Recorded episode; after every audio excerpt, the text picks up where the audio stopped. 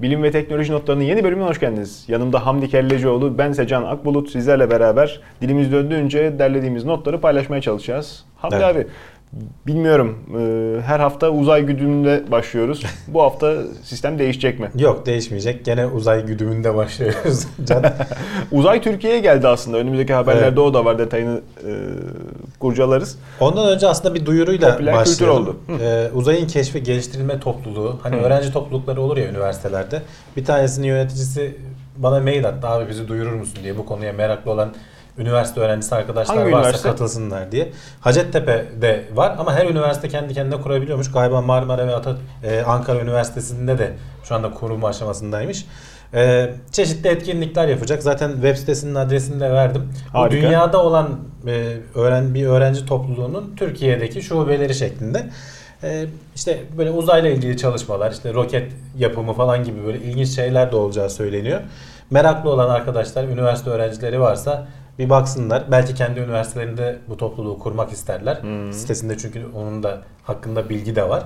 Ya da kendi üniversitelerinde varsa belki katılmak isterler etkinliklerine. Güzel güzel vallahi harika. İlk böyle bir duyuruyla başlayıp Sonrasında ana mevzumuza dönelim. Elon Musk. ha yine geldi yine. Ya geçen hafta Güzel insan. e, galiba gelmeyecek dedik. Çünkü tam bir belli değildi. Önce gelecek dendi. Sonra bir gelmeyecek haberleri çıktı. Gelmesi Yalanlarla gereksiz falan. olduğu için gelmeyecek dedik. Ya Çünkü neden çok geldiğini bir şey hala yoktu. anlamadık. Cumhurbaşkanıyla görüştü. İşte orada da biraz karışık TürkSat 5A ile 5B'nin fırlatılması işte SpaceX üzerinden olacak falan dendi ama hemen ertesi gün e, Airbus'la anlaşma imzalandı falan. İnsanların kafası karıştı orada yani ne alaka diye. Airbus bizim bütün işimizi yapan hani devlet tek bir adamla muhatap oluyor. Çünkü uyduların bir de yapılması da lazım. E, hani doğru. fırlatılması ayrı konu. Ama SpaceX Airbus'un yüklenicilerinden biriymiş. Ee, uzaya gönderme işi onun üzerinden olacak. Zaten şu anda da hani en ucuza gönderen firmalardan biri SpaceX. Onun dışında diğer yerlerin tercih edilmesi daha çok stratejiye bakıyor maliye dışın maliyet şeyleri dışında. Yine de güzel bir reklam çalışması olmuş diyebiliriz. Oldu işte asıl reklam çalışması tabii şey oldu. Anıtkabir'den resim Hmm. falan paylaşmasıyla Elon Musk en güzel PR'ını yaptı. İşte. Belki başka şeyler de konuşulmuştur. Hani çok fazla ayrıntıya girilmedi ama internette tabii komplo teorileri almış başını gidiyor şeyler. Bitmez. Ee, işte İstanbul'u e, iki yakasını alttan bağlayacak biliyorsun tüneller falan açılıyor şimdi. Elon Musk da tünellerle ünlü bir firması var. Boring Company diye. Ee, yani onu bile söyleyenler var ama hani dişe dokunur bir açıklama bir tek işte SpaceX'in bu iki uyduyu Var, bir fırlatacağı. taraftan işte çalışmalar sürüyor. Ee, dediğin gibi inşaat faaliyetlerine Irak'tan deprem haberi geldi. Evet. Ee, 7.3 Evet bayağı büyük kadar bir deprem. Evet. Ee, depremin Ve hani sonuçları da bayağı kötü görüldüğü kadarıyla. maalesef maalesef işte kalanlara e, acil e, şifa durumların tekrar düzelmesini dilerken bir taraftan da bizi ürpertti. İstanbul'da e, yapılaşma, kentsel dönüşüm hızla sürerken o depremin olduğu yer e, Anadolu'nun aslında dibi. Hı hı. Kuzey Anadolu fay hattında inceden dürtüyor. Tabii e, bekleniyor İstanbul'da bir deprem. Ufak depremler silsilesi halinde de olabilir. Büyük şiddetli bir kırılma da olabilir. Hangisi olacaksa e, bağıra çağıra geliyor. Hı hı. Belki iki güne, belki 10 seneye 10 ama seneye, 20 daha seneye. daha uzağa değil işte. Değil Bir yani. şeyler bekliyor uzmanlar. Öbür taraftan işte e, Elon Musk'ın en popüler projelerinden Tesla. Tesla X Türkiye'ye geldi bir numune. Hı. Altunizade Anadolu yakasında İstanbul'un Kapitol alışveriş merkezine koymuşlar. O salak salak bir şovu var onun. Ee, müzik kutusu gibi kapılarını açıp kapatıp müzik çalıyor. Demo modunda çalıştırıyorlar. evet evet. Far ışıklarını farklı farklı yanıp söndürüyor, yakıp söndürüyor.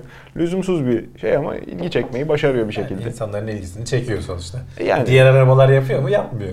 bir, bir sebebi var. Bir soru niye yapmıyor? Öyle şeyler işte Elon Musk geldi gitmiyor bir türlü. Ama Kurtulamıyoruz. pek kolay kolay da gidecek gibi değil zaten. E, işte Hani bilmiyorum Tesla belki hani yok. diğer ciddi rakipleri var ama SpaceX falan konusunda bayağı sağlam yani. Latife Şey. ediyorum ben çoğu zaman. Bir taraftan da yani şuna bakmak lazım. Ee, evet bir şeylerde öncülük yapan firma güzeldir ama arkasından hiçbir şey gelmiyorsa bu böyle sürekli e, Patlama planda- yapıyoruz Ha, tabii. bir- Ama bir durup da bakmak lazım. Yani birazcık da işin reklam gazı olduğu e, bariz. Tesla konusunda biraz şeylerden bahsediyorlar. Hani onu da söyleyelim. e, teslimatlarda gecikmeler yaşanıyor. Gerçi hep Elon Musk'ın projelerinde bu tür şeyler yaşanıyor ama Galerilerde yapıyorlarmış arabaları. Parça parça geliyormuş. İç aksamını tabii tabii bayiler, bayilere takıyorlarmış. 80'lere geri dönüş. güzelmiş. tabii millete teslim ederken. E Öyle işte Elon Musk geldi Türkiye'den geçti bir, bir geldi günde. geçti. Tesla arabaları gecikiyor. Yani İşte gecikiyor beklenilenden hani bir ara, Ağustos ayındaydı galiba ilk örnekleri yapılmaya başlamıştı. İşte sene sonuna kadar ayda 5000 mi ne üreteceğiz gibi şeyler söyledi ama henüz o aşamalara yakınına bile gelinmedi. çok insanda Ciddi ama kapora gecikme var ödedi. Yani. E tabi yani binlerce insan 200 bin Hmm. miydi öyle bir acayip bir rakamdı yani. Eh. Ama onlara zaten hani 2018'de falan verileceği söyleniyordu yani. Onların çok büyük çok kısmı bir sene bir buçuk sene beklemeyi göze almıştı yani. Doğru, doğru. Tesla'nın ilk arabasında bile çok fazla insanlara hani gerçek olamayacak kadar iyi avantajlar sunar işte bilmem ne kadar şarj bedava yok şu fiyattan e, süper şarj tarifesi. E, sonraki arabalarda da hani bir erken davranalım, öncü olalım diye insanları e, herhalde bu gaza getirmiş olmalı. Ama sonucunu işte çok görmeden otomotiv geçmişinde çok var böyle. Fuarlarda onlarca sipariş alıp da ondan sonra o siparişlerin yandığı, üretilene kadar kuşa dönen Yani hani arabalar. diyorum ya Elon Musk'ın projeleri arasında şu an en büyük soru işaretleri bence Tesla'da var. Onun dışında SpaceX bayağı rakiplerine falan hani fark atmış durumda. İyi gidiyor görünüyor. Devlet desteği falan da arkasında tabii. hı. En büyük yükle şeycisi, satın alıcısı NASA sonuçta. Evet tabii. Diğerleri de biraz fantazi projeler işte bu Hyperloop. Onun gerçi başka rakipleri de var ama veya işte bu tünel kazma ama o da sonuçta belediyelerden falan destek aldı. Hatta bir yerlere kazmaya başladık Evet evet. evet. diyorlardı. Bilmiyorum göreceğiz onları. Göreceğiz dediğin gibi. En ciddi yatırım SpaceX. Diğerleri farklı kulvarlardan müşteri çekmek için belki de. Belki de, evet. Şöyle başarılı vizyon oluşturup hani yaptıklarımız yapacaklarımızın teminatıdır hesabı. NASA dedin en büyük e, müşterisi SpaceX'in Falcon 9 roketini ISS görevleri Hı hı. e, adına Uluslararası e, uzay istasyonu. Hı hı. Oraya kargo taşıyor biliyorsunuz International tabii. Evet. Space Ee, Station. Şimdiye kadar taşıdıkları kargoları hep yeni yapılmış roketlerle taşıyorlar. Hani ona da bir izin verdi NASA inceleme. NASA biliyorsun ayrı ekstra incelemeler yapıyor. SpaceX her ne kadar başarılı daha önceden kullanılmış roket fırlattıysa da başkaları için yapmış. NASA'nın buna onay vermesi gene önemli aşamalardan biri. Ee, şeye onay vermişler bu arada. Daha önce oraya şimdi fırlatan o alt birinci aşaması ayrı. Bir de en üstte e, kargonun taşındığı kapsül var biliyorsun. Dragon e, kapsülü. hı. Onun daha önce kullanılmışına izin vermişlerdi. E, onu tekrar kullanmıştı SpaceX. O da aşamalardan biriydi. Ama şimdi asıl işte o fırlatan roketin e, birinci aşamasında tekrar izin verilmesini SpaceX çok önceden istemiş. NASA incelemelerini yaptıktan sonra buna izin verecek. E, yani bu da önemli aşamalardan biri. E, yakın zamanda verecek gibi görünüyor. Yani hatta önümüzdeki işte Aralık ayında mı ne bir fırlatma varmış galiba. Herhalde ona yetişecek gibi görünüyor. 4 Vallahi Aralık'ta. harika. Net sonuçları da bildiğim kadarıyla çıkmaya başlamış işte. E tabi. Yani, Yani, sıradaki SpaceX haber. gibi firmalarla çalışarak Tabii, tabii. NASA maliyetlerini ciddi şekilde kesmiş. Bayağı ciddi anlamda azaltıyor Can. Mesela 2006'dan beri aslında bu e, uygulanan bir şey ve sadece SpaceX değil. Başka firmalar da var. İşte Orbital, ATK, işte ne bileyim Sierra Nevada falan gibi başka firmalar da var. E, bir yandan da NASA kendi kapsülünü de geliştiriyor. Orion'du galiba yanlış Hmm. hatırlamıyorsam ismi. Onun mesela geliştirilme projesi 20 milyar dolara kadar falan varan bir e, şey maliyet çıkarıyor. SpaceX'e şimdiye kadar harcanan para 300 milyon dolar gibi bir para. O Dragon e, kapsülünün insan taşıyabileni bir sonraki aşaması için de 2 milyar dolar falan civarı diyorlar. Yani 20 milyar nerede, 2 milyar nerede? Tabii. Yani onda birine falan maliyetleri çok ciddi anlamda kısmış. Tekrar kullanılma maliyeti de işte her bu Orion kapsülü için 1 milyar dolar olacağı söylenirken SpaceX'in Dragon kapsülü için 300 milyon dolar civarı falan NASA'nın Çok şahane. çıkacağı söyleniyor. Yani bu operasyon başarılı olmuş anlaşılan. Diğerleri için de öyle. Yani SpaceX en ucuzu da işte Orbital ATK'nın e, kapsülünde mesela 300 milyon dolar. Hani 200 küsür değil de 300 küsür onda da falan. Yani gene kendi NASA'ya göre çok çok daha verimli Tabii. bir şekilde. Yani bu çalışma yöntemi belki diğer devletlere de örnek olacak. Ee, şimdiye kadar hep biz şeye alıştık. Devlet e, kuruluşunun bu işleri araştırıp kendi bünyesinde yapmasına alıştık. E, hala onu destekleyenler de var. Böyle olmalıydı diyenler de var ama Uzayda devletçilik. daha güvenilir mi buluyorlar artık? Neden bunu böyle destekliyorlar bilmiyorum. Öyle olunca gene üreten aslında mesela Boeing oluyor ama her aşamasında NASA işin içinde oluyor ve ortaya çıkan ürün NASA'nın oluyor. Güven Şimdi bu herhalde eski kafalı asker zihniyeti. Hani Bilmiyorum, devletin belki de kontrolünde ondan olsun veya hani bizden. o alandan şey duymadım. Şundan dolayı böyle istiyoruz diye tatmin edici de bir e, açıklama duymadım yani açıkçası. Çünkü bu hem özel Abi, sektörü geliştirmiş Bu oluyorsun. işler o kadar işte nasıl denir teknolojinin sınır noktası cutting edge işler ki e, bu noktadan bu kadar çok bilgi sahibi olmamız bize bu kadar çok bilgi aktarılması da anormal bir durum. Bunların normalde bir şeyler oluyor işte perde arkasında. Aa Ay'a Öyle. gidilmiş, aa yörüngeye oturulmuş falan gibi haberinin gelmesi aslında normaliydi yıllarca. Şimdi bu ne dedik bak 20 milyar dolara ulaşacak dedik. Bu NASA'nın bu SLS fırlatma sistemi ayrı tasarladığı şeyler de var.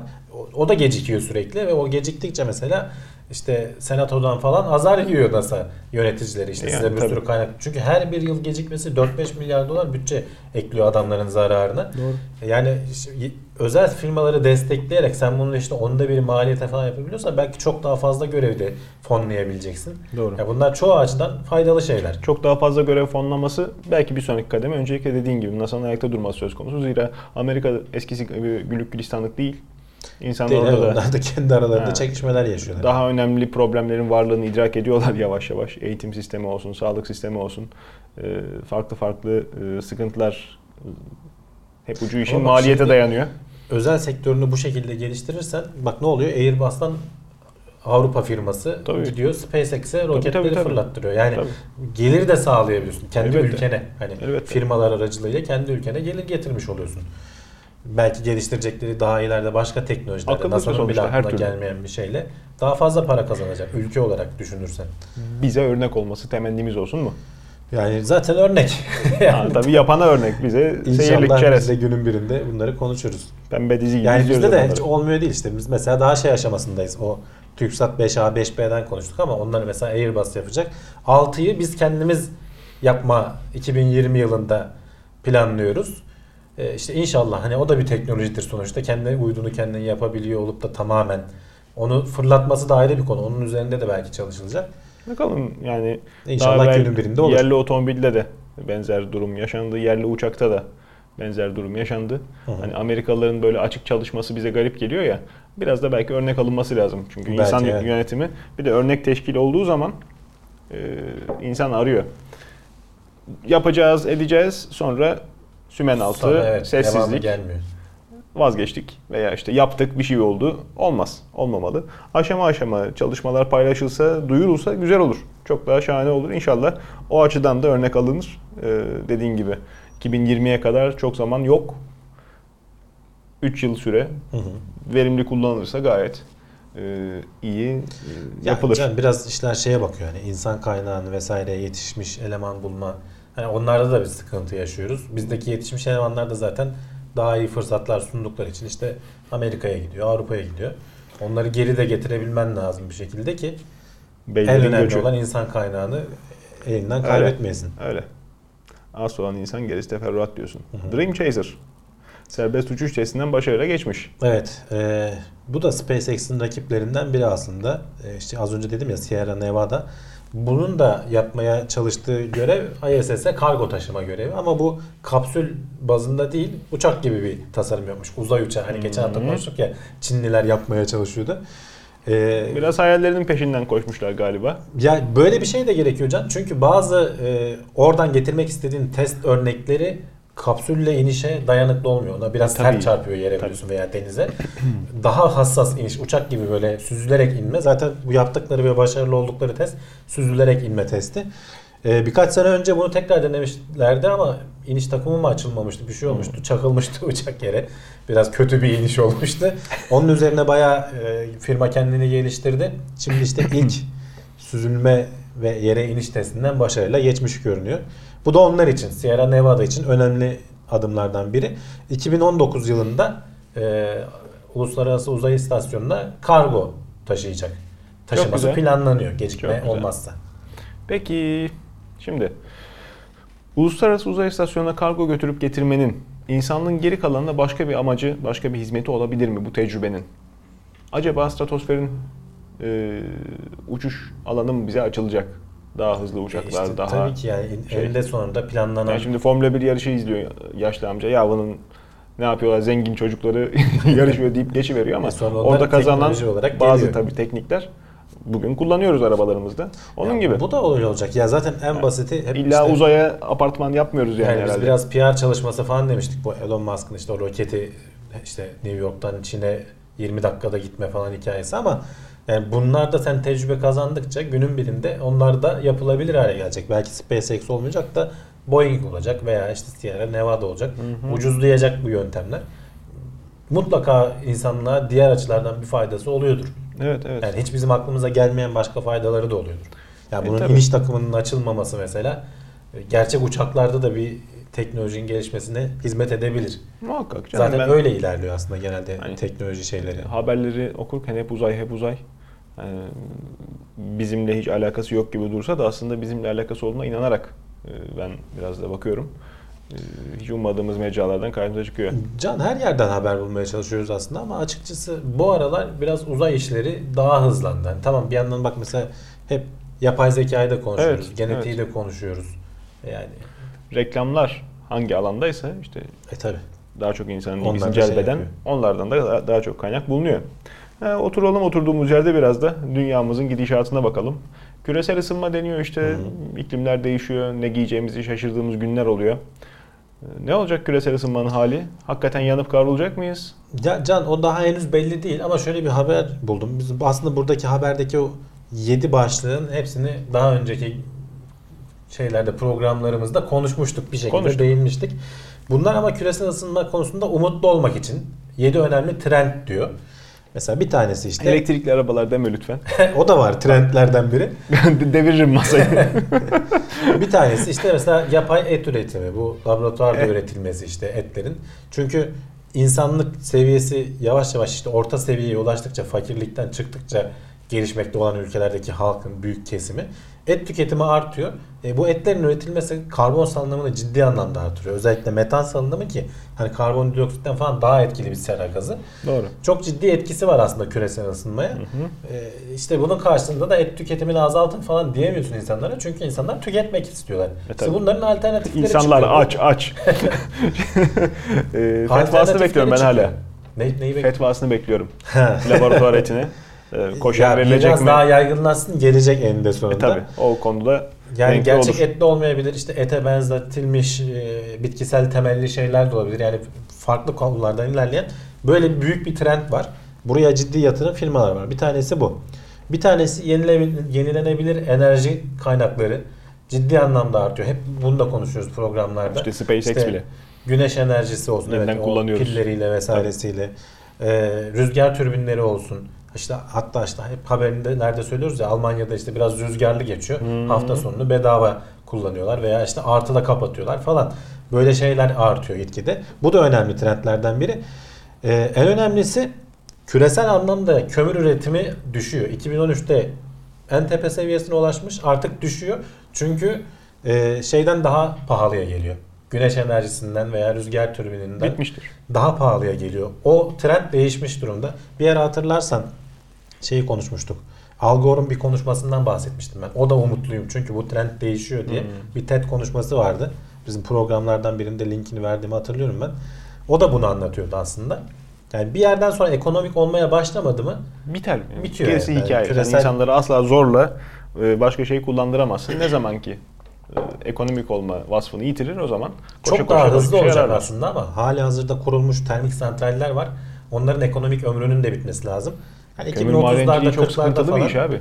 Tabii. Yani, yani Türkiye'de biz insan e, çalıştığından işte hep facialardan haberdar oluyoruz ama e, veya işte Ramazan'da Hmm. yerin 300 metre altında iftar eden madenciler vesilesiyle haberdar oluyoruz. Sıkıntılı, meşakkatli bir iş. Ötesinde bunun açık madenciliği de çok büyük makineler, çok çok ciddi enerji harcanarak çıkartılıyor kömür. Doğru ve en kirlisi. E yani En kirli fosil yakıt yani Tabii. aslında. Hani doğalgaz falan vesaire de çevreyi kirletiyor ama Kömür. kömür gerçekten kirletiyor. Dördüncü megatrend elektrikli arabalar. Sen sevmiyorsun ama sonuçta burada elektrikli arabalara sen işte hidrojen pilini de dahil Elek- edebilirsin. tabii. Hidrojen yakıtını da dahil edebilirsin. öyle dersen mantıklı. Bu alanda lityum ciddi pil bir olması gidiş mümkünse. var yani firmalar bu alana yöneliyorlar. E bu da küresel anlamda düşündüğünüz zaman ciddi anlamda trafikten dolayı oluşan e, Şunu yapsın birisi. Küresel ısınmanın Bizde derin, azaltacak. derin dere motorlu araçlar yapıyor aslında. Pek de güzel yapıyorlar ama yaygın değil. Ee, eski arabanızı getirin. Biz onu makul bir maliyet karşılığında motorunu elektrikliye çevirelim. Hmm. Pillendirelim. Buyurun devam edin veya işte yakıt tipini değiştirelim. Pil gibi 200 kilometreye sınırlı kalmayın da yine benzer kilometre. Bunu yapmaya başladıkları zaman, teknoloji buna izin verdiği zaman ki hidrojen ağıyla bu yapılabilecek çok iyi şeyler olabilir. Yani bu, bu büyük trendleri hep şey diye düşüneceksin. 2030'ları, 2040'ları hedefliyor diye düşünüyorum. Bak sen- Yakın zamanda olacak şeyler değil. Ama şimdiden örneklerini görmeye E baş- tabii. başladılar. Yakın yani zamanda yavaş da olabilecek bir şey bu. Sen bugün artık elektrikli arabalar çıkacak işte e, eskilerden müthiş vergi alacağız herkes elektrikli araba alsın dediğinde Kayseri'nin kö- köylüsü Altyapı nasıl sağlanacak dertleri Torosunu mu yakacak? yani. Altyapıyı falan her şeyi geç. Sen onları da çözmeye çalışsan Evet. kendi kafanda. İnsana hali hazırdaki arabasını sattırıp daha doğrusu çöpe Kolay attırıp kolay, evet. Uzun sattırmak bir da dönüşüm değil. gerektiren Tabii, bir şey tabii. yani. Onların da entegrasyonu Ama işte söz zaten konusu burada olmalı. önemli olan trend yani. Hani gidişat başlamış oluyor yani bir yere dön. Mesela işte 2013'te kömür azalmaya başlamış artık. Bundan sonra bu yönde gideceğini düşünüyorsun. Bak arabalarla alakalı bir küçük detay daha. Bizde akaryakıt fiyatından e, sebep insanlar LPG'ye e, yöneliyorlar ya. LPG benzinden daha çevreci. Emisyonlarını düşürüyor arabaların. Şaka maka. Doğru. Onun da katkısı var. Yok değil. Tabii düzgün ayarlandığı zaman. Araba durduğu yerde havaya diyorsun şey vermediği Bazı zaman. ustalar ilk çalıştığında tabii etrafta çakmak çaksan e, uçacak şekilde ayarlayabiliyorlar. Trendlerden bir sonraki pil teknolojisi. Piller ciddi anlamda ucuzlamış durumda eskiye Hı. göre. Hem üretimleri artmış durumda hem de her yere girebiliyorlar E artık. tabii. E, kapasiteleri vesaire de artıyor. Bu alandaki yeni teknolojiler de sürekli araştırılıyor. Bu alanda önemli bir Bakalım, gelişme var. Devrimsel bir şeyler de bekliyoruz. Fosfor pilleri. Alman kimyagerler çalışıyor diyorduk. Bir senedir, iki senedir diyoruz hal- hala. Hı hı. Ee, net bir haber çıkmadı. Ama elleri kullandadır diye ümit ediyorum ben. Valla ben de ümit ediyorum. Hani özellikle her gün kullanan telefonlar vesairelerin falan pil ömrünün artmasını bekliyor herkes. Tabii, tabii. Ee, bir başka trend bu özellikle gelişmiş ülkelerde bizim ülkemizde de biraz var. Enerji verimliliğinde Hmm. insanların daha duyarlı olması. İşte binaların Ender. dış e, cephesinin mantolanması vesaire falan. Hani bu hem sıcaklığı boşa kaybetmeme, yazın da işte boşa ısınmama gibi avantajları oluyor. Tabii ki gelişmiş toplumlarda biraz daha fazla bunun örneklerini görüyoruz ama işte ortalama seviyeye ulaştıkça diğer dünyanın her yerinde bu yönde bir trend oluşacak. Ee, Yedinci olarak aldıkları şey aslında henüz gerçekleştirilemeyen, bunların arasında en az gerçekleştirilen şey e, ormanlık alanların azalması. Yani 2000'li yıllardan 2015 yılına karşılaştırdığınız zaman iki katı daha fazla ağaç kesimi olmuş. Yani bu alanda herhangi bir şey sağlayamadık. İyimser olmak için bir trend değil bu. Düzeltilmesi gereken şeylerden biri bu. Evet, Onu öyle söyleyelim. evet, evet. Yani ağaçlar... Yani hem tarımsal alan açmak için bir sürü ağaç kesiliyor hem işte kağıt tüketiminde vesairede falan kullanılmak için. bu iş için ayrılmış şeyler var uzak doğuda. Yani ağaç çiftliği, ağaç tarlası mı diyelim. Ya başka Ya orman yöntemler de var. Can. Mesela bambudan üretmeye çalışanlar E, tabii, var. tabii. E, Çok daha hızlı büyüyen, daha fazla karbon alan. Pavlonya ağacı var çok hızlı büyüyor. İşte o Mobilyası tür kaliteli. şeyleri yani endüstriyel üretim olarak düşünüp ona özel alanlar ayırıp da Hmm. kullananlar da var. Bilmiyorum yani ormanlık alanı arttırdığın zaman zaten atmosferdeki Buraya karbon miktarını ciddi anlamda azaltıyorsun. Çok güzel otel olur deyip de o şekilde orman yakmak ilkel memleketlerin Veya tar- açmazı. tarla açmak için, tarla açmak için. E tabi tabi. o da Herkese, herkesin ülkesinde hani özellikle Brezilya'da falan da ciddi problem olan şeylerden biri bu. Öyle öyle. Şeyin Asya'nın güney kısımlarında. Ya bunlar bize özgü değil işte. Değil, değil, tabii. Gelişmekte olan yani henüz gelişmemiş bütün memleketlerde olan sıkıntılar. Yazık. Herkes e, inşallah kendi payına düşen önlemi alır. Ee, bu gündemi dinledikten sonra hafta sonu belki pikniğe gidip de orada poşetleri bırakmazken de Yani. aslında ormanların yok olmasına Evet. e, mani olmuş olunuyor. En basitinden Ya. kendi yapabileceğin şeylerden Tabii canım, başlayacaksın. tabii. Can. Hani Tabii. şimdi mangalda kül bırakmıyor herkes konuşurken falan ama en basitinden ya şu odadan çıkarken ışığı söndüreceksin. O kadar. Ne bileyim yani tuvaletteki sifonun ayarını yapacaksın. Su akıtmayacak veya az bastığın zaman az su akacak. Yani E, tabii. bunlar senin elinde olan şeyler. Herkes yaptığı zaman çok büyük miktarlar ediyor Tabii zaten. tabii. tabii. Herkes kendinden başlasa aslında ciddi şeyler olacak. Kültür işte. Kültür farkı. Öbür taraftan kum rezervlerimizin sonuna yaklaşıyoruz. Evet. Nasıl nasıl Ya biraz fantastik bir başlık gibi geldi bana. Hani tıklamayı çalmak için yapılmış. Dünyanın kumu tükeniyor diye. Hani sanki kediyiz biz. Değil mi yani? Kedi popülasyonu mu arttı ne oldu? Ha yani. Ya Can şimdi kum çok her yerde kullanılan malzemelerden biri ama burada özellikle e, tamam üretimi çok artıyor. Çünkü ne dedim az önce?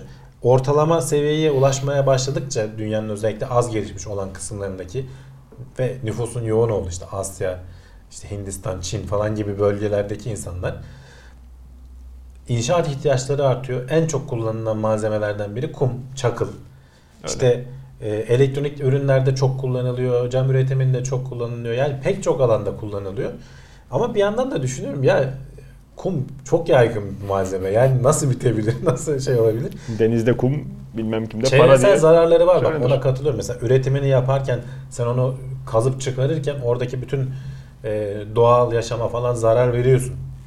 O ayrı konu ama işte ne bileyim çöller var vesaire hani kum cenneti. Belki tam istediğin boyutlarda falan bulamayabilirsin yani ama bu biraz başlık biraz şey gibi geldi ama en azından şunu ne denir böyle bir sorunun olabilme ihtimali de var diye haberler arasına ekledim. Hiç benim aklıma gelmezdi yani kum rezervleri veya kum üretimi işi diye bir şey var yani. Var var hakikaten.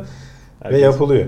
Ya şimdi Yani genelde her ülke kendine yetecek kadar rezerv bulabiliyor bir yerde ama mesela Vietnam'da bitmeye başlamış. Bak. Dışarıdan alıyorlar. sen dışarıdan. bir de e, belki bunu düşünecek en son coğrafyalardan birinden bunu e, Hı. okuyorsun. O yüzden garip geliyor. Üç tarafımız hatta alt tarafımız bizim iç denizimiz de var. Denizle çevrili. Evet. Yani kumun e, bol olması kaçınılmaz. E, yani nitelikli kum imalatı başka bir şey. Denizden kum çekildiği için boğulan insanların haberleri geliyor her yaz. Hı. İnşaat için Şile'den. O yüzden dediğin gibi bize garip ama daha ormanlık, dağlık yerlerde kum madenciliği de e, önemli bir sıkıntı. Tıpkı tuz madenciliği gibi. Evet. E bakalım yani e, çevrenin her taraftan e, bunlar kaynak, limitli kaynaklar. Her taraftan korunması, kollanması lazım. Günün birinde acaba gerçekten kum sıkıntısı yaşanacak mı? Yani merak ediyorum açıkçası. İnsanlık tamam bir çözüm bulur o zaman öyle bir şey olduğu zaman ama yani İnşaatların geri dönüşümü pek yok. Olmuyor yani yıkılan bina. E yani. Yıkılıyor işte, moloz oluyor. moloz gidiyor. oluyor. Hı. E ondan sonra kuma dönüşmüyor mu? bu şey? Oradaki malzemeler güzel ayrıştırılamıyor. O yüzden Yani evet at- bir yerlere atıyorsun. Aha. Orada da bir devrim olsa prefabrik evler işte bir türlü yapılamıyor. Hı. Yani trend olarak yapılamıyor. Onlar yapılsa hele ki bizim işte toplu konut e, yapılıyor. Geliri düşük insanlar ev sahibi olabilsin diye. Onlarda da hala klasik yönteme yakın tekniklerle evler yapılıyor. Ya üretmesi aslında şu anda en kolay, en ucuzu da o. O yüzden yani. Öyle öyle öyle. Ama işte diyorum ya geleceğe yönelik yatırım olarak daha yenilenebilir bir sistem olsa ne güzel olur. Bu böyleyken öbür tarafta hep işte e, belgesellerde ilgimizi çeken manzaralardan bir tanesi işte yavru zebra anasını nasıl tanıyor veya anne penguen yavrusunun uyaklamasını 50 bin yavrunun arasında nasıl gidip de buluyor. Keza işte. Yapay zeka varmış onlarda da diyorsun. Burada da yapay zeka e, kalabalık arasından bir kişinin sesini ayırt etmeyi başarmış. Evet. Ya bunun üzerine çalışan firmalar var. Hatta Mitsubishi çalışıyormuş bunun Hı. üzerine. Bildiğimiz firmalardan biri. Evet.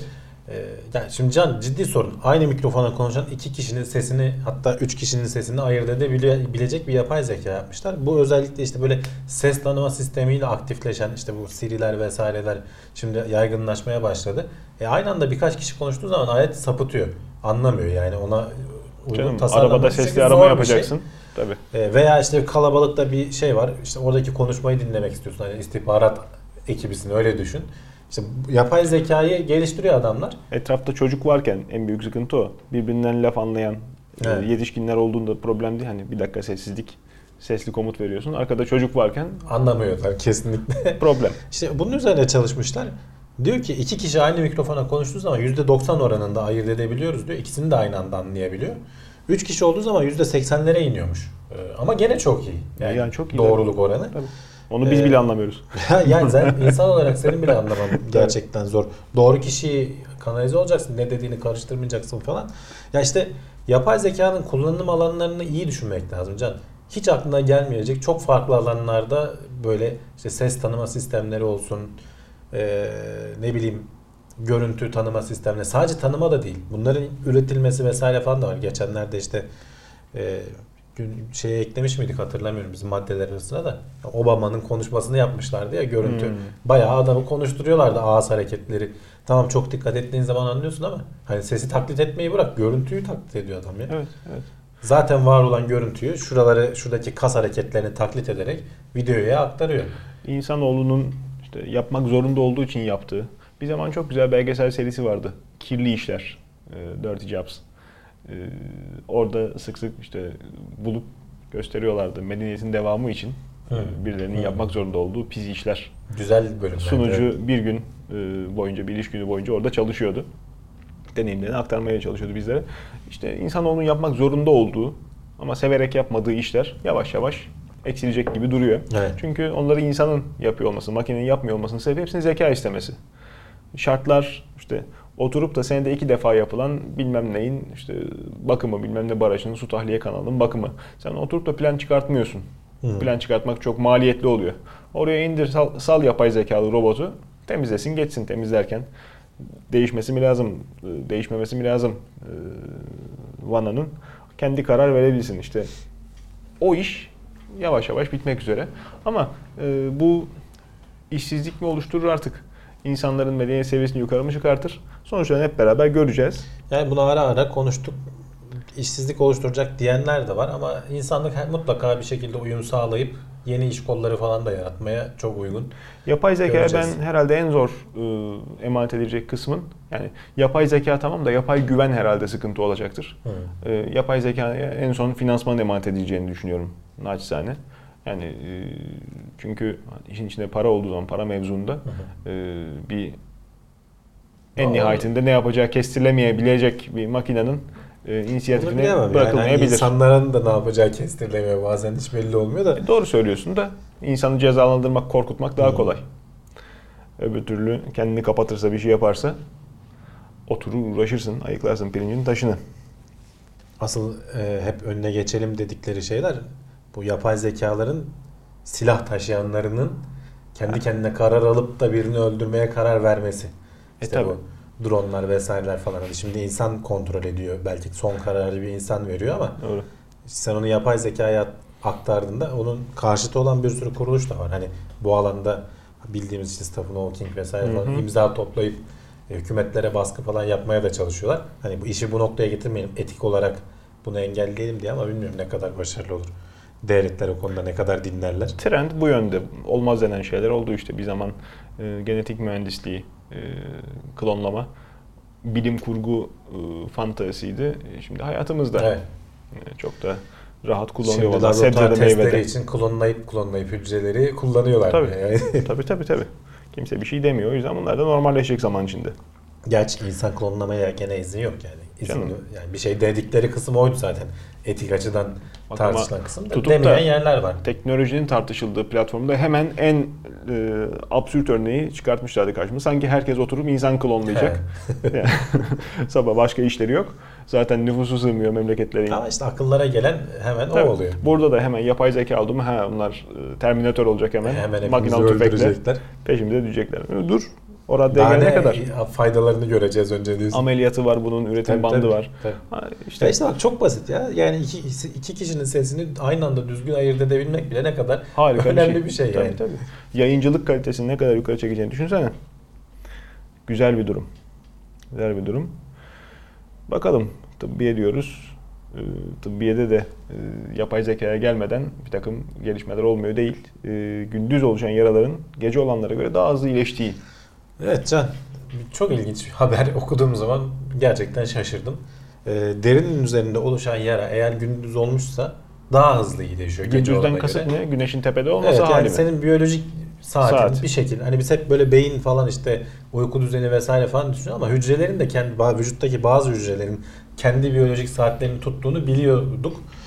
Bu derideki işte yarayı gelip de orayı kapatan ve iyileşmeyi başlatan fibroblast denilen hücre çeşidinin de böyle bir şeyi varmış. Ee, saati varmış ne diyeyim biyolojik saati. Hı hı. Gündüz vakti eğer yaralanırsan hakikaten daha hızlı iyileşiyormuş. Bu biyo- laboratuvarda test etmişler yani hücreler üzerinde test etmişler. Sonradan araştırma yapmışlar. Ee, yanık e, vakalarının da yapılan araştırmalarda falan da gündüz oluşan yanıklar mesela gece oluşanlara göre 11 gün daha önce e, iyileşiyorlarmış. Yani O kadar ilk da başladığı fark. aşama aslında hani sonra devamı fark etmiyor zaten. Ağırlaşıyor ya herhalde. Hücrelerin ölme sayısı Bilemiyorum değişiyor? yani ilginç bir şekilde gündüz yaralanırsan bu neleri etkileyebilir? Hani belki iz kalmasını veya daha çabuk iyileşmesini istediğin ameliyatları belki gündüz vaktine taşımak vesaire falan. Bilmiyorum böyle şeyler mi olur tıpta ne gibi karşıda şeyleri olur Gayet ama mantıklı. Gayet mantıklı. belki de bu alanda daha fazla şey yapmak lazım. Evet evet. Ee, bir zamanlar neydi adı? Motor sendromu muydu?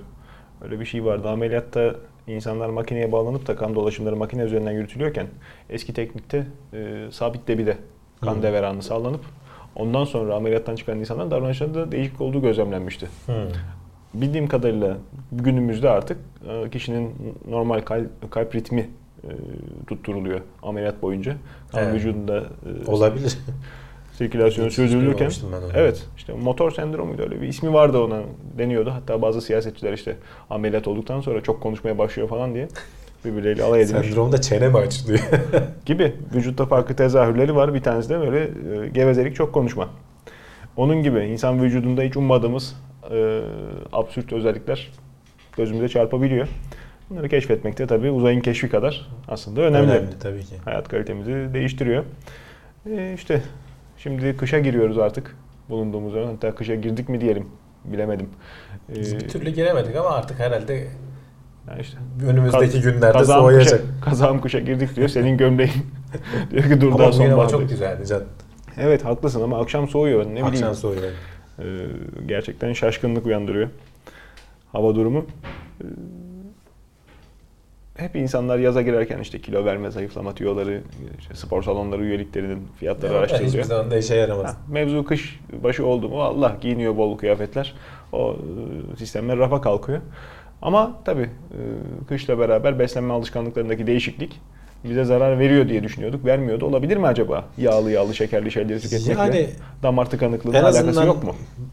alakası yok demek hani büyük bir şey olur ama başka etkenler de var.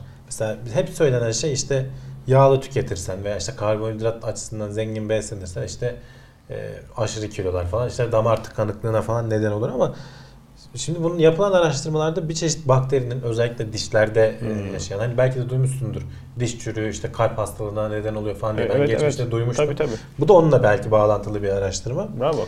E, bu bakterilerin oluşturduğu yağların lipid deniyor Hı hı. işte e, damarlar içerisine girip işte bazı yerlerde e, vücudun savunma bağışıklık sistemini tetikleyerek işte çökelmelere falan neden oldu. İşte bu da genelde atar damarları çeperinde falan oluyor damar sertliğine falan neden oluyorlar. Bunun neden olduğu tahmin ediliyor. Hani sadece yediğin şeyler değil, e, bu bakterilerin ürettiği normalde sana zararlı olmayan ama senin bağışıklık sisteminin bunlara tepki vermesi sonucu işte damarları iyileştiren e, bağışıklık hücrelerinin bunlara tepki verip çökeltiyorlar falan bir şekil. O atar damarın orada Tabii, e, tabii. birikme yapıyor ve eninde sonunda tıkanmaya neden oluyor. Ve işte sen belki kalp krizi geçiriyorsun. E, bunun bir yan etkisi olarak da hani daha işte araştırılması lazım bu alan deniyor ama mesela şey yapılabilir diyor. E, sonuçta bu lipidler kanda gezdiği için basit bir testle e, damar tıkanıklığına yatkın mısın değil misin veya işte olma ihtimalin var mı? Belki karşılaştırılıp yarın bir gün adam belki kan, senden küçük az bir kan alacak. İşte sende damar tıkanıklığı ihtimali Hmm. şöyle yüksek kontrol et falan diyecek. Damar tıkanıklıktan hale gelmeden değil de önceden belki önlem alır hale geleceksin. Vallahi harika. Bu aralar hep farkındaysan vücudumuzdaki bakterilerin bize etkileri. Yani bilmiyorum tıpta böyle yeni bir uyanış mı veya biz mi fark ediyoruz artık bu haberleri? Her şeyde bunu konuşuyoruz. Biraz da işte haber ya bu Amerikalıların basını e, artık saklanmaları gereken bir şey değil de yoldaşları olarak e, benimseyip her yaptıkları çalışmayı duyurmaları. Hı. Telif hakkının korunması teknolojisiyle galiba biraz da bunlar e, bu kadar e, hayatımıza girmeye başladı. İnsanlar korkmadan çalışmalarını paylaşıyorlar. Ya işte yok ne bileyim hani paylaşıyorlar. işte kansere belki bazıları neden olabiliyor veya ne bileyim işte senin insülin dengesini hani biz eskiden hep e, kendimiz işte yediğimiz gıdalara falan yorarken şimdi işte belki bağırsaklarında yaşayan bazı bakteriler buna neden olabiliyor diyorlar. Yani Yani insanların kendimizden dikkatini bir ziyade vücudumuzdaki bizimle beraber yaşayan bakterilere mi son zamanlarda biraz dikkat çekiliyor. Hı. Bu da işte onunla ilgili haberlerden biriydi. Benim dikkatimi o çekti Evet, evet. biraz da. Evet. Bakalım işte nanoteknoloji, nanotıp belki ummadığımız şekilde evcil e, flora ile gerçekleşecek. İnsanlara farklı bakteriler sevk ederek Hı. aşağı ama tersten düşünerek insanlara bünyelerinde Bilmiyorum. eksik bulunan veya Ya sadece şey de düşünün hani iyileştirme değil, belki bak işte tespit etmeye de çok güzel yarayacak. olmasını yani. engelliyorsun. O da iyileştirmektir. Tabii. Hani o da öyle de şeyi bile tespit etmeyi bile bu Saç yöntemlerle güreştiren bakteri şey harika olmaz mıydı? Süper olur. Yani. ah bir taraftan da alkol. Ee, burada araştırma odağına oturmuş. Alkolü azaltmak kansere yakalanma riskini düşürüyor deniyor. Evet, e, Can Amerikan Kalp hastalıkları hep Klinik. Onkoloji e, topluluğu Hı hı. e, böyle resmi bir açıklama yapmış. Hani hatta buna da ilk defa diyorlar böyle bir bilimsel bir işte dayanağı olan bir topluluğun Doğru. doğrudan ama gerçi biraz çekingen yapmışlar. Hani şey diyorlar. Tamam içmeyin demiyoruz diyorlar. Ama diyor azaltın diyor. Yani kansere şeyi çünkü bazı araştırmalarda bu görülmüş diyor. Şey de demiyor mesela alkolizm de demiyor. Hani günde bir tane bira içiyorsan veya günde bir kadeh şarap içiyorsan da diyor bunun uzun dönemde e, kadınlarda mesela meme kanserine riskini arttırdığı bazı araştırmalarda gözlenmiş. Demek ki başka kanser türleri de var. Azalt diyor adam. Yani bir tane içiyorsan diyor içme diyor. Hiç içmiyorsan başlama diyor. Yani hani bu yönde tam Yeşilaycıların seveceği bir Hı hı. e, açıklama olmuş aslında. Genelde Evet. pek duymayız. Hani sigara konusunda çok ciddi hani duyurular yapılır işte paketlerin üzerine yazılır falan ama herhalde önümüzdeki yıllarda yavaş yavaş bilmiyorum artan belki şey olacak. Bir e, zaman- kanıtların birikmesiyle. Sigara da e, gerçi servis edilirdi. İşte kalp hastalıklarına karşı e, stresi azalttığı E, tabii için. çok daha önceki Hiç alkol de şarap, kırmızı şarap bilhassa. Faydalı deniyor. Faydalı. İçinde içeride işte bazı maddeler Hı. falan damarları genişletiyormuş Tabii. veya başka işte Kalp antioksidanlar içeriyormuş Hı. falan. Doğrudur belki bunlar da vardır ama işte bu hani artık işin e, bu konuyla ilgilenen doktorların topluluğundan hani yaptıkları resmi açıklama. Da diyorum yani şey demiyorlar. Hani hiç içmeyin demiyor Şimdi- adam. Azaltın diyor. Mümkünse hatta işte hiç başlamadıysan hiç içme diyor adam. İşin öbür tarafında da hani bir taraftan sigaranın zararları, bir taraftan alkol de zararlı. E insanlar ne yapsın? E, öbür taraftan işte marihuana Heh. serbest mi bırakılsın? Günün, Bakın günün birinde ona da gelecek. bir sürü faydaları var. Yok hayır ona gelecek değil. Hani bilim adamlarının tüketim alışkanlığı mı değişiyor yıllar geçtikçe? Kendi Sigaraya sarmışlar şeye tabii. Şimdi alkolü bırakıp yalandan. Ya tabii şimdi hani kendileri de sonuçta bilim insanı oldukları için açıklama yaparken diyorlar ki yani bu kansere yakalanma şeyi pek çok şeye bağlı, etmene bağlı diyorlar. İşte yok yaptığın spora, vücudunun genetik yatkınlığına, yediğin içtiğin başka şeylere, işte sigaraya vesaireye. Ama bu da pozitif yani, yani yakalanma olanını arttıracak etkilerden biri diyor. En güzel örneği Winston Churchill ya. Alkolizm değil bak. Günde bir tane, Hmm. iki tane içmeyi de adamlar az için diyor, içmeyin diyor. En hatta. güzel örneği Winston Churchill ya bütün bu sağlık tartışmalarının hani Hmm. son noktayı koyan. Adam zaten Cihan Harbi'nin esnasında devlet yönetmeye çalışıyor. Elinde viski kadehiyle prosu hiç düşmüyor ve duba gibi şişman. Kötü de besleniyor. Ama bir hayli uzun süre sağlıklı bir şekilde yaşamış. Yani bunları hiç kullanması 400 yıl mı yaşayacaktı? O da ayrı Yok, mesele evet, ama Yani işte o da genetik çok etkili. Yani bu tip ekstrem örneklere çok da takılmamak lazım belki. Yani Herkesin çevresinde vardır. Fosur fosur sigara içer ama 80 yaşındadır mesela. Ya Hamdi abi yani bak istatistik böyle insanı yanıltıyor. Yani Tabii. istatistik başka şey söylüyor. Öyle Tabii. arada çıkan insanlar oluyor ama genele bakmak fa- farklı bir şey. İnceliklerde bitiyor iş bence. Yani bir şeylere yaklaşırken üstün körü ana başlığa bakmak yerine biraz da hani ne şekilde yapıldığına, ne şekilde tüketildiğine bakmak lazım. Spor, spor yapın tamam güzel. Spor sağlıklı. Ama şimdi sporu herkes işte gösteriyor. E, güzel ormanlık alanda sabahleyin sıhhi kıyafetler içerisinde. Eğri büğrü e, sokaklar yanından sağından solundan otomobiller geçerken egzoz dumanına maruz Hava kalarak kirliliği Heh. içindeyken yapsan ne olur diyorsun. Rocky Balboa gibi sabah koşusu ne kadar faydalı? Bunu da tartışmak lazım. Daha Doğru. çok mu zarar veriyor? İşte egzoz dumanı soluyor çünkü adam orada. Doğru. E, yok şehirde gidecek Ne yer yok. yapacak, Apış gidecek? arası kokulu spor salonunda mı çalışsın öbür tarafta? E, Türkiye'de spor salonlarının kalitesi de çok düşük mahalle aralarındakinin. Hani büyük üyelikler. Doğru. E, iki türü var zaten. Aylık üyelik, yıllık üyelik. aylık üyelik veriyorsa bil ki kötü. Üyeliği yıllık zaten. Yıllık değilse ama o da pahalı oluyor işte. İşte pahalı oluyor. Bir de spor salonlarında hani kalite ayrıtı kum torbası varsa koşarak uzaklaş. kum torbası yoksa gerçekten sağlık için çalışıyorlarsa bir nebze iyi ama yani insanları bir şeylere teşvik ederken şimdi şunu yiyin, bunu yiyin. E, bakıyorsun et üretimine dair bir sürü şaibe var, soru işareti var. İşte en sonunda bakalım bu bakteri sentezli, e, İslami usullere göre sentezlenmiş e, etler soframıza girdiğinde neler Nasıl ortaya olacak? çıkacak? E tabi Yani- onlarla ilgili de araştırmalar. Önce çıkacak ürün, yenecek. Birileri araştıracak vesaire. Popüler haber işte tık çalıyor insanların ilgisini çekmeyi başarıyor ama yani biraz da kendimizi dinleyip bir şeyleri hani göz göre göre kendimize zarar vermemek lazım. Doğru. Sosyal ortamın çok ciddi baskısı var. Benim zayıflama maceramı uzun süredir takip eden insanlar gözlemliyorlar. Hı hı. Hani e, ben 110 artı kiloydum. 3'ün 5'in hesabını yapmıyordum. E, 71 kilo 800 grama kadar düştüm. E, Boyum bu arada 1.82 ve ben olduğum olası hep kiloluydum. E, Çocuk yaştan itibaren. E, Yani zayıf olmak güzel bir şey. E, İnsan sağlıklı ama sosyal aile kültürü, bizim arkadaşlık kültürü işi bitiriyor. Bir yere gidiyor illa bir şeyler yenecek geç saatte. Tabii. Yani şimdi yemenin içmenin olduğu yerde hayır Ama denmiyor. en çok Sofranın- paylaşım yaptığı anlar o oluyor da o yüzden. Tabii, yani. neşesi Yemek kaçıyor. yerken paylaşıyorsun bir Tabii. şeyleri de masanın etrafındasın falan. İşte o yüzden E, biri yerken karşındaki yemiyorsa adamın O bozuluyor. oturuyor. O bozuluyor. Evet. Ben kendimi tutuyorum problem yok. Karşımdaki adam üzülüyor bu sefer. Ya yesene diye ağzına bile verir teyzeler gibi. Her türlü her türlü. Vallahi senin için yaptım evlatçım diye.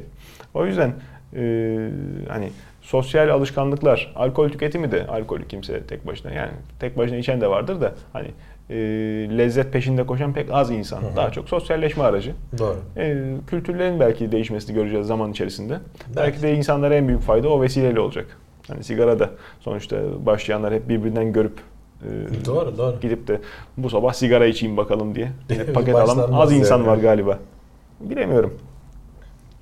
Atıştırmalıklar da popüler kültürün bize itelediği e, yani alışkanlık ol- olmaya çok yönelik Popüler şeylerden kültür bir bir de tanesi. hayat tarzı. Yani çok böyle yoğun bir yerden bir yere yetişmeye çalışıyoruz. Hayatımız artık o şekilde gidiyor.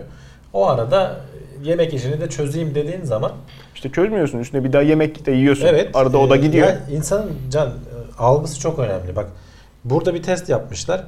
E, işte bir grup kadına aynı miktar ikiye ayırmışlar. Aynı miktarda makarna vermişler. Bir tanesine demişler ki ya şu atıştırmalığı ye. Oturtmamışlar işte sehpanın kenarında falan böyle ayaktayken yedirmişler atıştırmalık diye. Bir grubu da al şunu yemek diye vermişler. E, masaya oturtmuşlar işte güzel böyle Hmm. dizili vesaire falan. Aynı şeyi yiyorlar değil mi? Aynı şey tabii aynı miktarda işte makarna yiyorlar. Yani karbonhidrat açısından da zengin bir yiyecek. Yani doyurur yani insanı.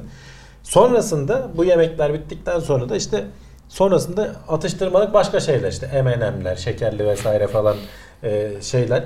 Atıştırmalık diye yiyenlerin iki katı daha fazla yediğini ölçmüşler.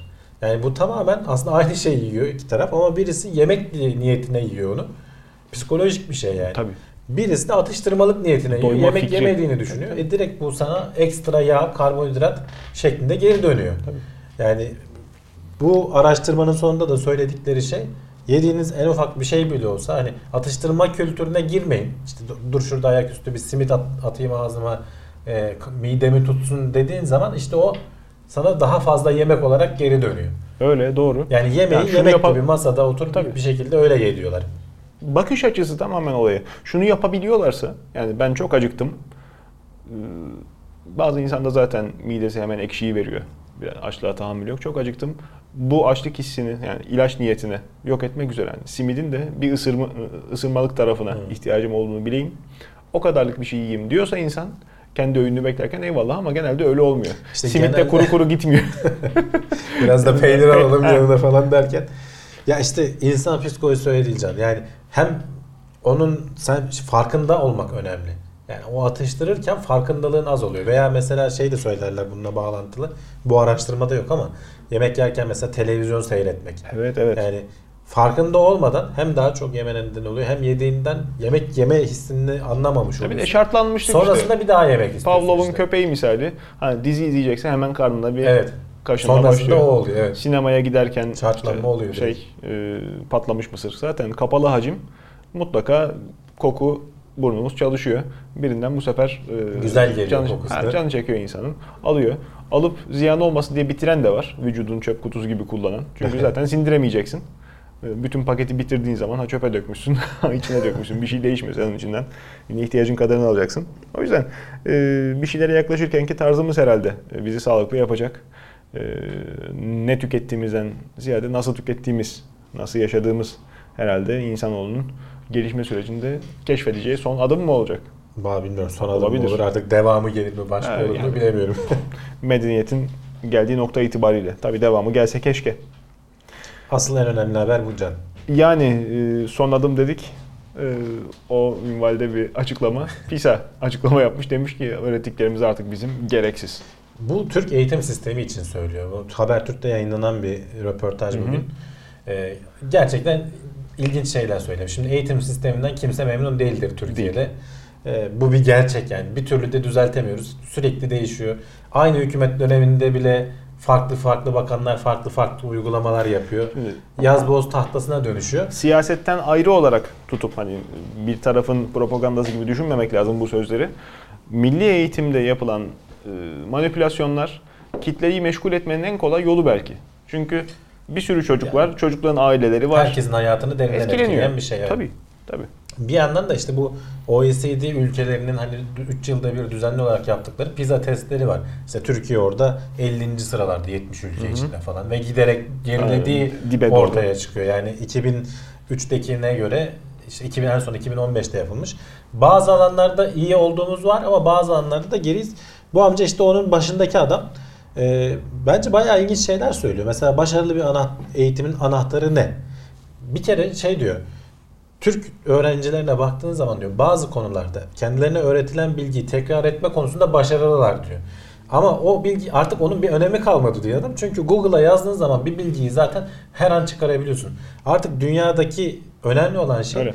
Bilgiyle farklı bir araya birleştirip farklı bilgileri yeni bir şey ortaya çıkarabilmek. Öğrenme metodunu öğretmek. Aynen. Bizim eğitim sistemi de bunu vermiyor.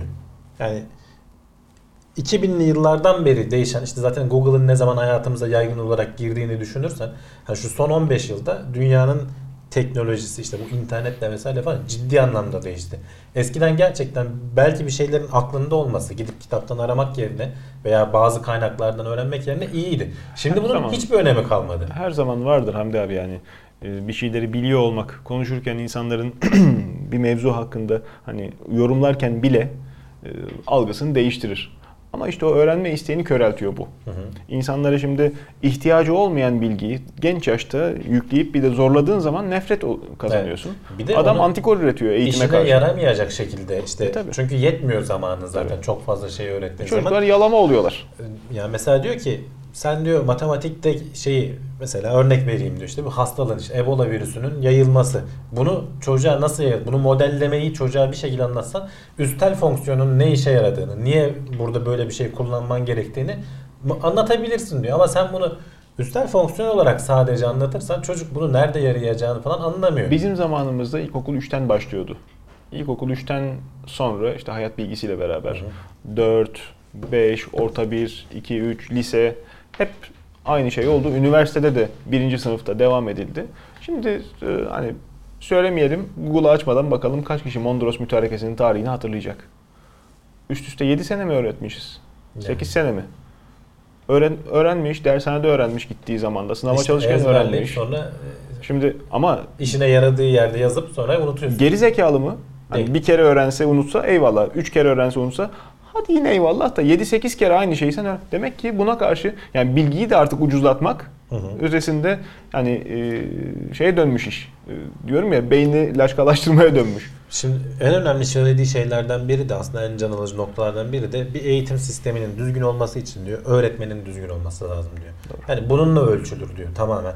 Eğer öğretmen kaliteli değilse veya yeterince kendini geliştirmiyorsa o da bir problem mesela. Doğru. Başka ülkelerden örnek vermiş mesela Çin'de falan.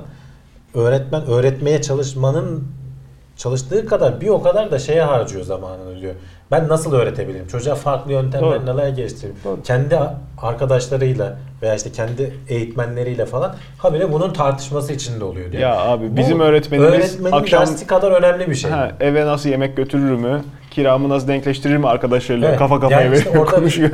Ucuzluk nerede var onu Yani tartışıyor. öğretmenin gerçekten toplumdaki en elit kesimler olmasını sağlayacaksın ki Evet. kaliteli insanlar da gerçekten gelip ben öğretmenim diye Hı hı. ekstra o alana girip şey harcayacak. Başka iş Bir yapamadığı için değil de şeyde, istediği için öğretmen olsun insanlar. e, şeyi de söylüyor mesela Çin'de falan diyor ki eğitim diyor toplucu olan bir şeydir. Mesela diyor bazı çocukların başarısız olması vesaire falan değil diyor. Bütün çocukları nasıl sen eğitebileceksin? Bunun hesabını yapacaksın. Öyle bir Tabii, sistem tabii, tabii, tabii. düzenleyeceksin diyor. Çünkü herkesin öğrenme seviyesi farklı tamam. Ama zorda olan çocuğa da çünkü eğitim bir de çok önemli bir şey Can. Sınıf atlamanı sağlayabilecek bir şey. Sen çok fakir Çok bir doğru. aileden geliyorsan Çok doğru. iyi bir eğitimle bir sonraki nesilde kendi çocuklarına rahat bir ortam sunabilir hale gelebiliyorsun. Özellikle gelişmekte olan ülkeler için bu çok önemli bir şey. Bizim de o yüzden mesela ailelerimiz hep eğitime gerçekten önem verir. Ama devlet olarak bir türlü bunun doğru şeyini yakalayamadık. Evet. İşte siyasi tartışmalara vesairelere falan kurban gidiyor. Veya belki de ne yapacağımızı bilemiyoruz. Bilmiyorum. Bazen yani. eşkıyalık eğitimin önüne geçiyor. imkan kazanma konusunda. Yani burada benim çok hoşuma gitti bir röportaj. Çok uzun da değil. Bir baksınlar. Güzel şeyler söylüyor adam. Muhakkak. Muhakkak. Bize özgü değil. Dünyada da böyle sorunlu olan ülkeler var. Çok güzel çözmüş ülkeler de var. Ee, İşte Finlandiya verilen örnektir.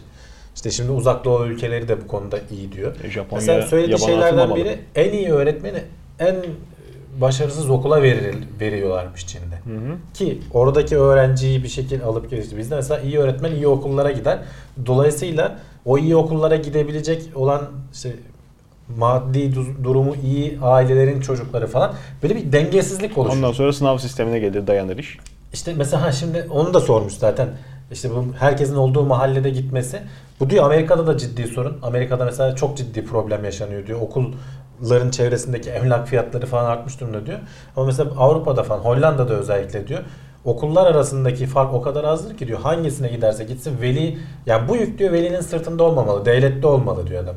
Çok doğru. Ee, okulların dengelenmesi veya işte çocuğun gideceği okulda aynı eğitimi alacak mı almayacak mı? Şeyde sormuşlar imam hatipler falan. Orada da güzel. Dünya ile karşılaştırabildiği için güzel diyorum bu röportaj. Mesela Hollanda'da da dini ağırlıklı eğitim var. Katolik okulları çokmuş. Ama önemli olan diyor devletin müfredatı diyor. Sen diyor ne eğitim vereceğini, nasıl vereceğini seçtikten sonra ve onun kalitesinden emin olduktan sonra İmam okulun ne olduğu önemli değil. Ekstra bilgi versin. Fazla bir şey öğrenmekten göz çıkmaz. Ekstra bilgi versin Evet. eyvallah. Sen olan dersi veremeyip de onun üzerine çocuk eksik kal- kalacağı için insanlar Olan dersi çıldırıyorlar. de iyi vermiyoruz zaten. E, tabii tabii. Orada yani. E, eskiden işte meslek liseleriydi zaten hep sıkıntı. Bir zamanlar imam hatipler işte güdümünde bütün meslek liselerinin üniversite sınavına girerkenki kat sayısıyla oynandığından dolayı meslek liselerine kimse gitmek istemedi. Çocuklar da mecburen meslek lisesine gidince oradaki öğretmenlerin de performansı düştü. Şimdi çocuk sadece zorunlu eğitimi tamamlamak için lisede. Yani Hı. ailesinin de e, nerede takıldığını bilsin diye İşte gün içinde zaman, gönderdiği. zaman geçirmek için E, orada tabii. takılıyor. Ha babam sınıfından alınan 30 yıllık espriler, işte bir takım şakalar, muziplikler. Çocuk da zaten yaptığı işten nefret ediyor. Şeyi söylüyor Can. ki. Şimdi bak hep biz de konuşuyoruz. Bu yapay zekanın gelişmesiyle vesaireyle falan şeyler çok değişecek. Meslekler değişecek. Yani bizim şu an içinde bulunduğumuz yüzyılda farklı olacak. Bir öncekinde mesela fabrikalara yönelik belli standartta adam Doğru. üretme ağırlıklıydı eğitim sistemi. Şimdi tamamen yaratıcılık yani birden fazla alandan bilgiyi alıp birleştirip kafasında ortaya bir şey çıkarabilecek bir nesil gerekiyor. Doğru. Çünkü ötekini zaten yapay zeka robot yapacak. Yani atıyorum call center'da senin sorularını cevaplayacak adam bir şekilde veya araba sürebilecek. Hani o tarz standart işleri yapacak. Tabii. Hani sen bunun üstüne çıkabilecek. Ve daha beyinler birbirine bağlı olduğu için yapay zekada sen 30 çalışan çalıştırmaktan çok daha verimli belki. Tabii tabii yani zaten yorulmuyor, Tabii. hastalanmıyor, hani insani dertleri falan da yok. O bakımdan hani bütün ticari işletmeler onları tercih eder. Tabii. Avantajı çok yani. Tabii, tabii, Ama işte insan olarak da senin çocuğuna yaratıcılığı sağlayacak birden fazla alanda. Mesela belki adam matematiği birleştirecek kafasında bir konuyla gidip onu müzikle birleştirecek ortaya bir şey çıkaracak. Yani bunu yapabilecek kapasitede çocuklar yetiştirmeliyiz. Doğru söylüyorsun. Doğru söylüyorsun. Ki zaten dediğin gibi e, biz yapmasak da bir şekilde oraya getireceğiz. Ancak benim sıkıldığım nokta mevzu eğitim olduğu zaman yani sağlıkta sağlıkta da benzer şey var.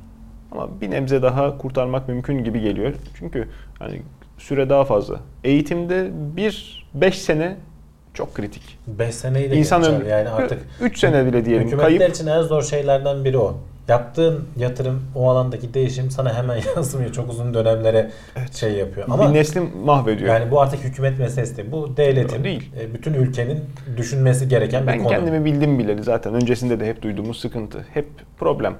Yani üniversite sınavı niye ortak yapılmaya başlanmış? Bu sefer e, kendileri üniversite sınav yaparken e, işin içine başka şeyler girmeye başlamış. İyi okullara işte evler, arabalar takas Doğru. yapılmış falan. Yani e, 1960'lardan beri bana nakledilen bir takım sıkıntıların hep. Yani çok da zor değil. Daha öncesinde de benzer şeylerin olduğunu öngörmek. O yüzden e, yani sıkılıyorum. Geleceğimizi karardığını görüyorum işte. Belli bir trend tutturulduğu zaman artık e, karşılıklı pimpon serisi yapar gibi ekip iyi olunca çok hızlı ilerleniliyor. Ama tek başınayken işte böyle e, zor durumda kalıyorsun. Sadece izleyici olabiliyorsun teknolojik gelişmelere. Bak Yani- amcanın söylediği şey şu. Şu cümle bence çok önemli. Buraya yani buna odaklanıp bu sorunu çözmek lazım. Bak diyor ki Türk öğrencilerine verilen hangi görevlerden daha iyi, hangilerinde daha kötü olduğuna baktığımızda bir şey dikkat çekiyor. Az önce benim söylediğim şey. Öğrendikleri bilgiyi yeniden üretme görevi. Yani bir şeyi ezberlemek ve onu kağıda dökmek görevi verildiğinde çok iyi notlar alıyorlar. Fakat ellerindeki bilgiyi yaratıcı bir şekilde uygulamaları istendiğinde zorlanıyorlar. Çelişki şu ki Türk öğrencilerinin iyi oldukları alanlar artık dünyada daha önemsiz. Yani bana Türkiye Tabii. pizza skorlarında geriye düşüyor dediğinizde ben konuyu farklı okuyorum diyor adam. Yani biz hemen bir suçlayacak şey arıyoruz. Yani bizim öğrettiğimiz şeyin dünya değişti. Bizim öğrettiğimiz İnsanımız şeyin geri zekalı değil abi. değil değil yani iyi Ama- olduğun alanlar var ama o kimse onu istemiyor Ama artık işte dünyada. nedir test? Ee, takip ediyorum ben sınav sorularını, şeyleri. Çocuklar okuduklarını anlamıyorlar. Artık biyoloji sorusu bile paragraf sorusu aslında. Hiçbir şey bilmeden, o konuyu unutmuş olarak gir sınava. Evet. Oku soruyu. Cevabı okuduğun, var içinde okuduğun ana cevabı içinde var. Süre Ona da baskısıyla. mesela değinmiş. Mesela açık uçlu soru falan da bir ara bizde gündeme geldi. Test olayından uzaklaşalım ama onun çok güzel bir şey. Hani bir başkasının senin için hazırladığı cevabı seçmek Hmm. zorunda değilsin. Kendi cevabını üretiyorsun. Evet. Ama onun altyapısında o kadar iyi oturtulması lazım ki e, bütün şeyler belli olacak. Hangi cevaplara nasıl puan vereceksin. Belki bir soruyu birden fazla öğretmen okuyacak. Çapraz karşılaştıracaksın falan. Çok zor bir sistem ama keşke yapılabilse. Keşke Bizde yapılabilse. işte biraz da şey var senin dediğin gibi. Öğretmenlere veya işte idarecilere vesaire güvenmeme durumu var. Hı hı. Hemen. E, tabii, çünkü tabii. güvenmiyor. Sisteme güvenmiyorsan öyle diyelim. Sisteme güvenmeme durumu var. Suistimal ediliyor çünkü hani haklı olarak onda da. Devenin boynu niye yani 35 derece yani bunların yapıyor? aslında hepsi birbirine bağlı ama hani gelecek yüzyılda yer edinmek istiyorsak hani böyle hep ortalama seviye bir ülke olmaktan çıkıp bir patlama atılım yapmak istiyorsak çözmemiz gereken yegane şey bu. Çünkü genç nüfusumuz çok fazla ve bunlar şu anda eğitim sisteminden geçip geleceğin işte üreten çalışan kesimleri olacak. Ya da niteliksiz ihtiyar sınıfı olacak. Yani. Acı Öyle söyle- olacak. söylemek acı ama maalesef yani karşı karşıya olduğumuz tehlike bu. Şey almaya devam edeceğiz. Işığı Yani işte yani odanın ışığını kapatmak teknoloji kadar. almaya devam edeceğiz işte E, önümüzde. canım. Bunların hiçbirini biz üretemiyoruz yani. Tabii. Odanın Kadar ışığını basit. kapatmak diyorduk ya demin çıkarken. Hani çok basit şey. Kendi enerji tüketimimiz kadar kendi eğitimimize de belki hani okulla sınırlı olmak zorunda değil. Çocuk sahibi olan bizi dinleyen insanlar vardır. Yani birazcık baksınlar çocuğuma ne veriliyor, ne ediliyor. Yani belki tamam günün yorgunluğu işten geliyorlar ama oturup bir hesap yap, yaptıkları zaman alt alta koyduklarında belki o çalışmanın tamamı Ama Can, o çocuk için. Şöyle söyleyeyim benim çocuğum var işte birinci sınıfa başladı bu sene 7 yaşında. İşte de- artık sistemin içine biz de girdik. Nasıl işlediğini ne olduğunu falan görüyor. Benim hiç umurumda değil. Okulda aldığı notlar vesaire falan. Ben bütün şeyim yaratıcılığını geliştirmek. Bu tür şeyleri gördükten sonra işte yabancı kaynaklardan vesaire. Çünkü ondan sonra zaten yolunu bir şekilde bulacak. Oradaki bilgiyi zaten alır. Tabii. Meraklı olan adam öğrenir onları. Tabii. Yaratıcılığını geliştirdikten sonra sen korkmamasını, cesur olmasını sağladıktan sonra belki işte okuldaki hatta işte başarısız olmasına rağmen yani gerisi başarılı olur. Ben kendim en azından bunu yapmaya çalışıyorum Evet. elimden geldiğince. Tabii işte bunu velilerin üstüne ailenin üstüne yıkmak yerine okul kendiliğinden yapsa, devlet kendine yapsa Şimdi ve acil durum herkese planı olarak. bunu. Tabii. Acil durum planı olarak diyoruz ya. Hani Bakalım. devlet yapmıyor kendimizi nasıl kurtarırız yani şey bu aynen. Aslında içinde Aynen bulunduğumuz böyle. vaziyet bu. Evet. Sonraki gündemlerde daha neşeli konularla karşınızda olmaya çalışacağız. Valla aslında güzel bir konu eğitim ama, Ama işte yani. bizde neşeli değil dediğin gibi. Kanamakta olan yara olduğu için sıkıntı.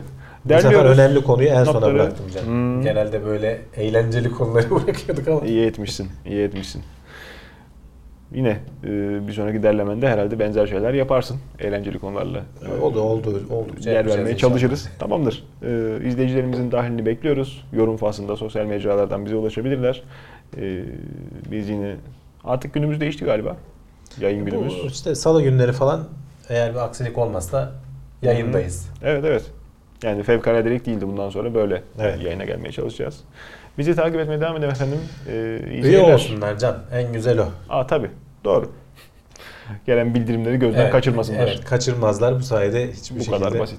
Beğenmeyi unutmasınlar. Pekala. Dediğim gibi iyi seyirler. Bizi takip devam edin.